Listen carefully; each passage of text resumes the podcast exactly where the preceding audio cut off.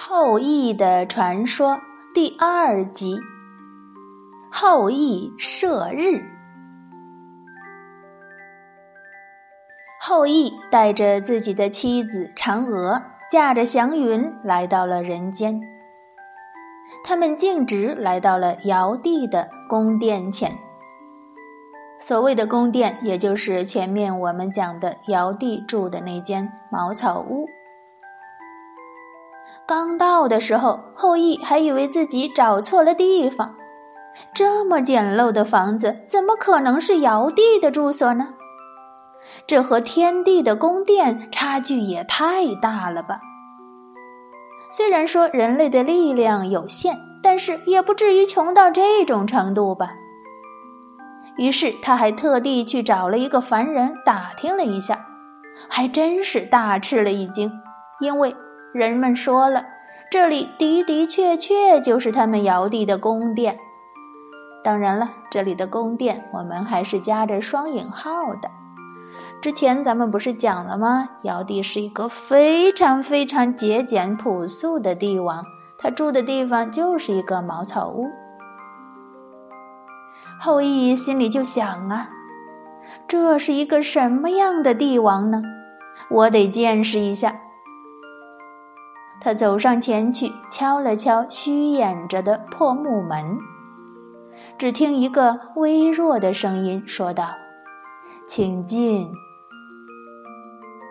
后羿和嫦娥一进门，就看到一个愁眉不展的老人坐在书桌面前思考着什么。由于长久的操劳，他的眼睛里布满了血丝，面露倦容，双眉紧锁。这个老者就是尧帝。当他得知来的人就是天帝派下来的天神以后，立刻来了精神，大喜过望。他知道自己的国家就要得救了。尧帝就带着后羿和嫦娥一起到外边去看看百姓们艰难生活的情景。那个场面真是惨不忍睹啊！可怜的人们在十个太阳恶毒的炙烤下，有的昏死过去，有的躺在地上奄奄一息。大家现在都瘦得皮包着骨头。除了这些可怜的人们以外，现在甚至看不到一只小鸟或者小兔子之类的小动物了。也许是他们找地方藏了起来。也许他们都已经被晒死了。当人们得知这个身材魁梧、强壮的人是天帝派下来拯救他们的天神的时候，大家瞬间都有了精神，重新找到了活下去的希望。远远近近的人们不顾太阳的毒辣，都赶到了王城所在的地方。聚集到了广场上，大声的欢呼着、呐喊着，呐喊声震耳欲聋。他们请求后羿早点把他们从这种苦难中解救出来。后羿现在才真正体会到人们的痛苦，每天在烈日的煎熬下，不知道自己下一秒是生还是死。要不是自己来到人间亲眼看，他们连活下去的希望都没有了。站在广场上，听着人们的呐喊声和欢呼声，后羿热血沸腾。有一刻，他甚至有拔出弓箭的冲动。但是，临行前，天帝的声音又在后羿的耳边响起。临行的时候，天帝有点为难的看着后羿，虽然难以启齿，但是他还是向后羿道出了自己的心声。他希望后羿到人间只是吓唬一下自己那些胡闹的儿子们。他还嘱咐后羿，对待这些孩子们一定要手下留情，实在要动手，也不要用全力。千万不要弄伤了他的宝贝儿子们。后羿在思考，也在纠结。他看着这么多受苦受难的百姓，终于下定决心采取行动。当后羿走向广场中央的时候，他的脚步是坚定的，是沉稳的，就像他的决心一样。聚集在广场上的人们瞬间都安静了下来，他们充满希望的注视着后羿，眼睛里充满了虔诚的期待。后羿抬起头。看着天上的太阳，高呼道：“天上的十个太阳，你们听好了，我乃是天帝派来的使者后羿。你们知道吗？因为你们的原因，地上的人类遭受了莫大的灾难。天帝本来是要我杀死你们，可是我不想那么做。如果你们知错的话，就赶紧走吧。”本来这十个太阳兄弟应该见好就收的，可是他们根本没有把后羿放在眼里，只听他们在天空中叫喊着：“切，你在这吓唬谁呀？我们就是不走，你又能把我们怎么样呢？你拿个弓箭干什么呀？你以为你能射到我们呀？你站的那个地方确实挺高的。”不过，离九万里的距离还差得远呢。你那个弓箭呢，只能用来打打猎了。后羿听完，气得火冒三丈，心里想：既然你们如此不听劝告，那就不要怪我无情了。想到这里，后羿从肩上取下了他那张红色的弓。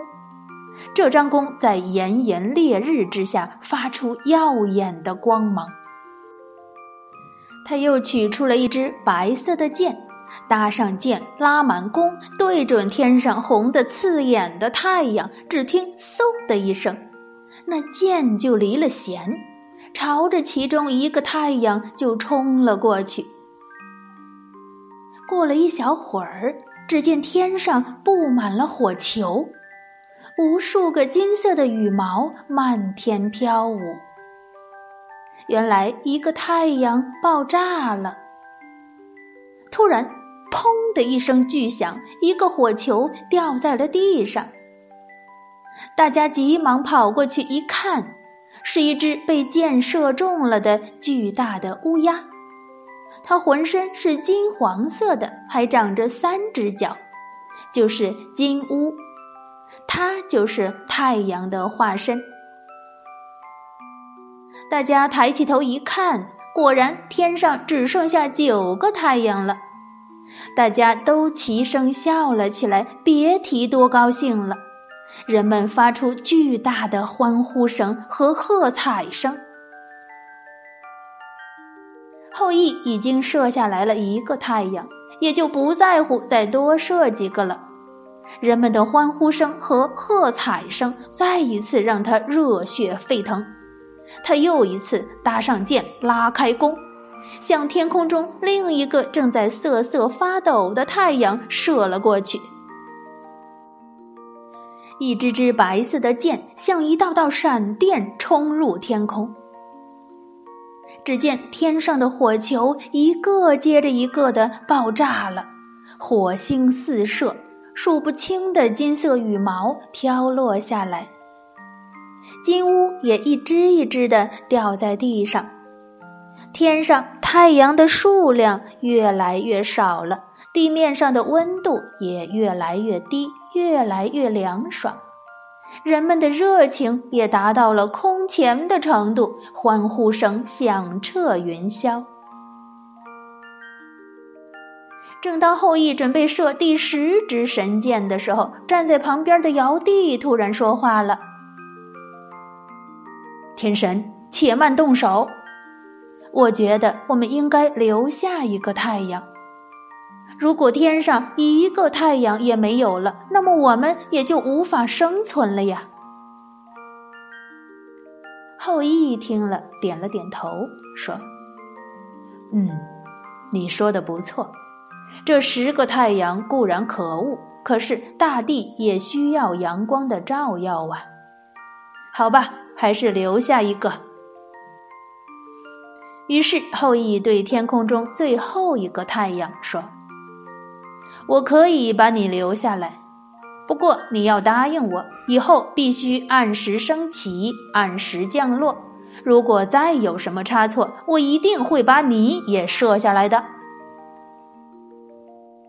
在天上瑟瑟发抖的那第十个太阳，哪里还敢讨价还价呀？连忙点头称是。从那以后，世界上就只有一个太阳了。后羿替人们消除了灾难，成了人们心目中的大英雄。